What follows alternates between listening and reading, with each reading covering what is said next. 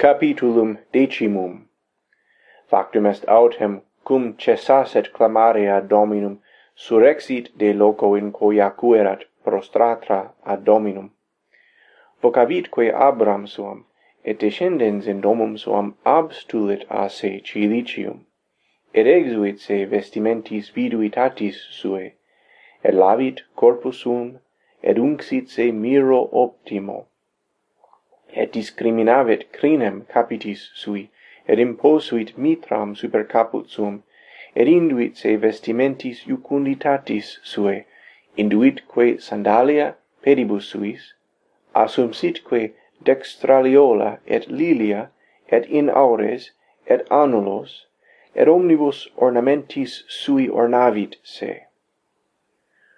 Cui etiam Dominus contulit splendorem, quoniam omnis insta compositio non ex libidine sed ex virtute pendebat et ideo dominus hanc in illam pulcritudinem ampliavit ut incarabile decore omnium oculis appareret.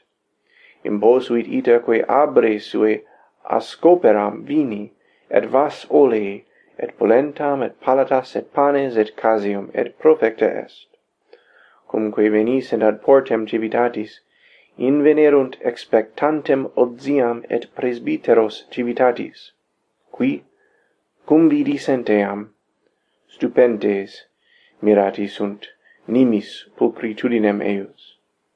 Nihil tamen interrogantes eam, nimiserunt transire dicentes, Deus Patrum nostrorum de tibi gratiam, et omne consilium tui cordis sua virtute corroboret, ut glorietur super te Jerusalem, et sit nomen tuum in numero sanctorum et justorum.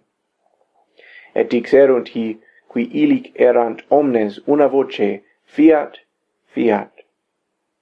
Iudit vero, orans Dominum, transivit per portas, ipsa et abra eus factum est autem cum descenderet montem circa ortum diei occurrerunt ei exploratores assyriorum et tenuerunt eam dicentes unde venis? Aut quo vadis?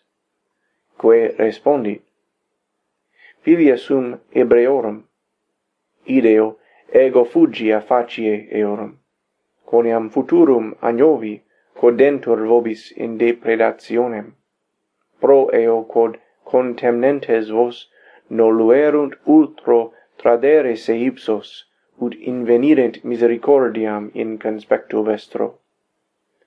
Hac de causa cogitavi mecum, dicens vadam ad faciem principis olofernis, ut indicem ili secreta elorum.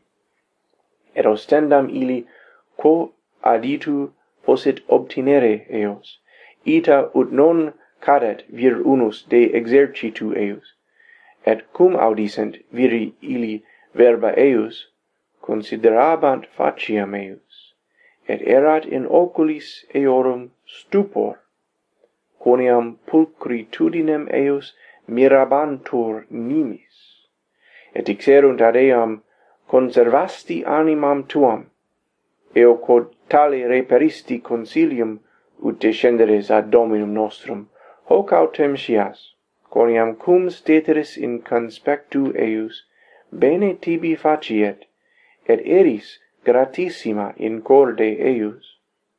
Duxeruntque ilam ad tabernaculum olofernis annunciantes eam cumque intrasset ante faciem eius statim captus est in suis oculis olofernes dixeruntque ad eum satellites eius, quis contemnat populum Hebreorum, qui tam decoras mulieres habent, ut non pro his merito pugnare contra eos debeamus.